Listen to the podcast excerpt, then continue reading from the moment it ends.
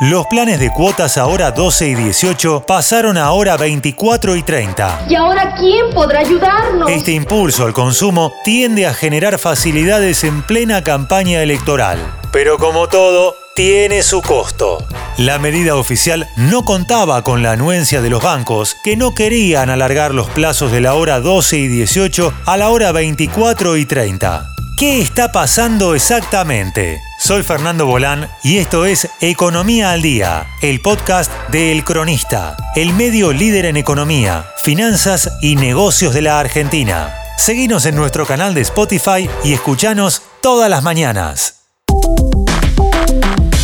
Yo cuoteo, tú cuoteas, él cuotea. O sea, son todos muertos de hambre en realidad. El verbo cuotear pasó a ser el preferido del gobierno a partir de la hora 30 que busca poner más dinero en el bolsillo de las personas con vistas a la campaña electoral. Pero los bancos no están muy de acuerdo y buscan no perder demasiado. Para eso es que apuntan a la letra chica. Una de las salidas sería no actualizar los límites de compra de las tarjetas de crédito.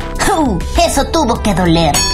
Pero a sabiendas de esto, ya hay conversaciones entre la Secretaría de Comercio, el Banco Central y las entidades para que eleven los cupos disponibles en la tarjeta. Ante tantas imposiciones del gobierno, la carta que se guardan en la manga algunos bancos es pasar todos los consumos de la hora 30 al pago mínimo es algo que está hoy en análisis en los que tienen mayor cantidad de tarjetas. En alguno de los grandes, por ejemplo, todo lo que se financia en más de 12 cuotas pasa la mitad al pago mínimo.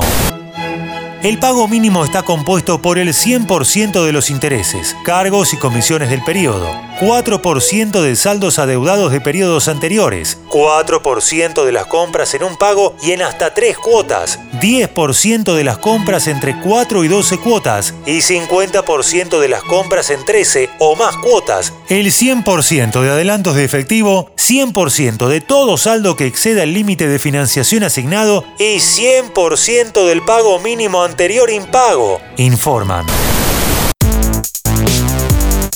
La cuota que venza de la hora 30 seguramente va a integrar el pago mínimo, aunque la clave reside en que los bancos suban los límites de compras en cuotas, porque la tarjeta ya viene cargada y no quedaría cupo para seguir consumiendo, revela el analista Christian Buteler. Tendremos que apretarnos el cinturón. A juicio de Buteler, con una economía con 50% de inflación, si mantienen el mismo límite de compra que el año pasado, en realidad lo están bajando en términos reales, atentando de hecho contra el plan del gobierno. De ahí, como consumidor, la clave sería pedir al banco que suba el límite de compra en cuotas, demostrando que a uno le han subido los ingresos, al llevar los últimos tres recibos de sueldos en caso de no acreditar haberes en la entidad. Los bancos se manejan con pies de plomo por el impacto en los clientes de las restricciones de movilidad por la pandemia y para prevenir un aumento de la morosidad, pero debería buscarse algún tipo de acuerdo para que la hora 30 realmente funcione y consiga el éxito que se busca. En el mejor de los casos, alguien podrá comprar un calefón.